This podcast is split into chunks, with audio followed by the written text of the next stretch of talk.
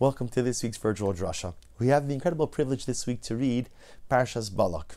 And in Parshas Balak, the Torah details the fascinating story of how Balak, the king of Moab, was nervous about the impending approach of the Jewish people, recognized that Jewish people cannot be defeated through conventional means, hires the Gentile prophet Bilam to go ahead and curse the Jewish people. And of course, we know the story. Bilam's plan, or I should say Balak's plan, really failed miserably. Not only did Bilam not go ahead and curse the Jewish people, but in fact, he delivered some of the most beautiful and prolific praise of Klal Yisrael that we have until this very praise so beautiful that in fact some of it we even incorporate in our daily morning prayers, in our daily davening. And it's one of those psukim I want to draw your attention to. In Parachav Dalid Pasakeh, chapter 24, verse 5, the Torah says, Matovu ohalecha Yaakov, mishkinosecha Yisrael literally translated, Matovu Alech Yaakov, how goodly, or how good are your tents. Jacob, Mishkan Osacha Yisrael, your dwelling places, the Jewish people. And again, the commentaries explain what exactly is it that Bilam was praising? So Rashi, for example, says so beautifully that the Jewish people, when they pitched their tents in the desert, were careful not to have the openings of, tents right opposite each other. Because again, this way everybody had their privacy. There was tznios, there was a certain sense of modesty. And Bilam sees this modesty amongst the people, and especially again, contrasting that with the immoral behavior of Moab. Bilam was very taken by this. And the Mefarshim advanced many other ideas as well. But I want to share with you a concept of the Baal Shem Tov. And the Baal Shem Tov HaKadosh says something truly beautiful. He says, what's the difference between an Ohel and the Mishkan? Now you see, here's what's interesting. Bilam's praise of Klal Yisrael is very poetic. So very often in poetry, it's common to say the same thing in more than one way using different words. Not because you're trying to convey a different meaning, but because at the end of the day you're just trying to reinforce a concept, and you're reinforcing you're reinforcing it by varying the lashon, by varying the language a little bit. So on one hand, you could say, Yaakov Mishkan So Bilam is extolling the holiness of the Jewish home, either the modesty of the Jewish home, the piety of the Jewish home, the religiosity of the Jewish home. The only problem is, this is not a book of poetry. This is the Torah Kedosha. And if the Torah uses two different words, it must mean that Bilam was conveying two different ideas. And the Baal Tov HaKadosh says something dramatically amazing. The Rebbe explains that the difference between an Ohel and a Mishkan is as follows. Ohel represents, says the Rebbe, a temporary dwelling. Mishkan is a more permanent dwelling. And the Rebbe says that Bilam was reflecting on the fact that there are two different kinds of Jews. Matovu o halecha Yaakov. There are some Jews who live in the temporary domicile of spirituality. Mishkin osecha Yisrael. And there are some people who reside in the permanent domicile of spirituality. What does this mean? Matovu alech Yaakov, some people who reside in the temporary domicile of spirituality, refers to what we'll call episodic piety. A person who, you know what, I'm not able to maintain a sense of consistent holiness.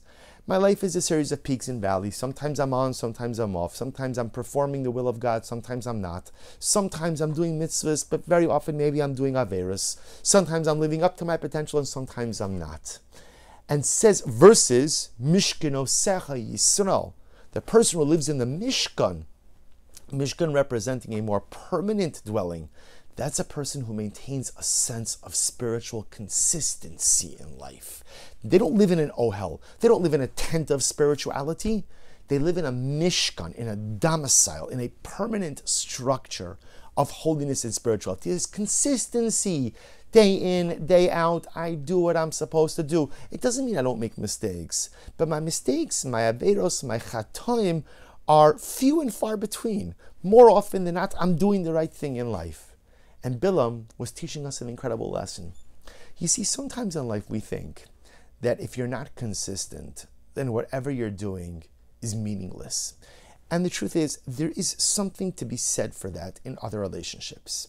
Right? If I tell my wife I'm going to be a great husband on Mondays, Wednesdays, and alternate Fridays, so for those of you from New York, it sounds a little bit like alternate side of the street parking. Right? If I go ahead and I say, this is what I'm going to do.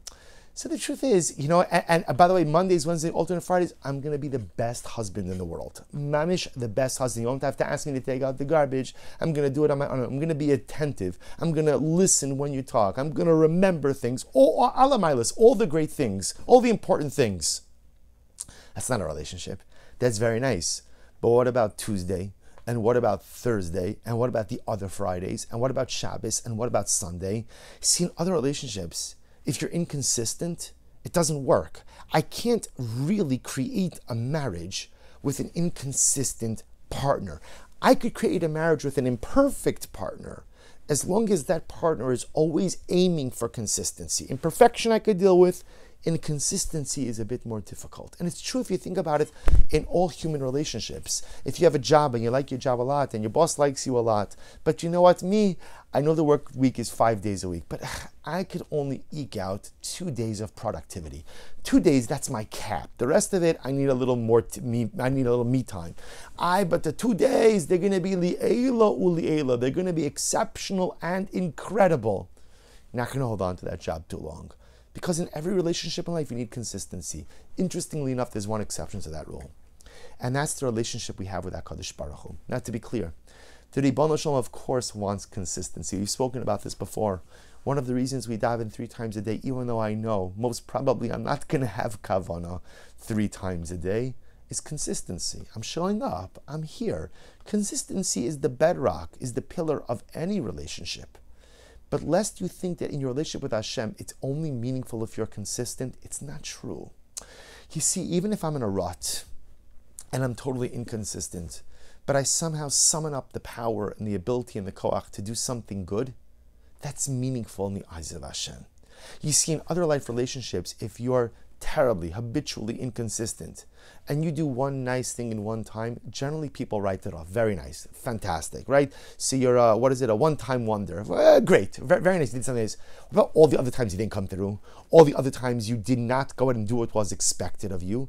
So, unfortunately, in other relationships, without consistency, even your good things, your episodic nice events or nice accomplishments are usually overlooked but in the eyes of the Ribono Shel Olam, anytime I do something good, even if I am habitually inconsistent, even if I never quote unquote metaphorically show up, but for some reason now I summon the ability to do something good and meaningful, in the eyes of the Ribono Shel Olam, that is incredible and exceptional.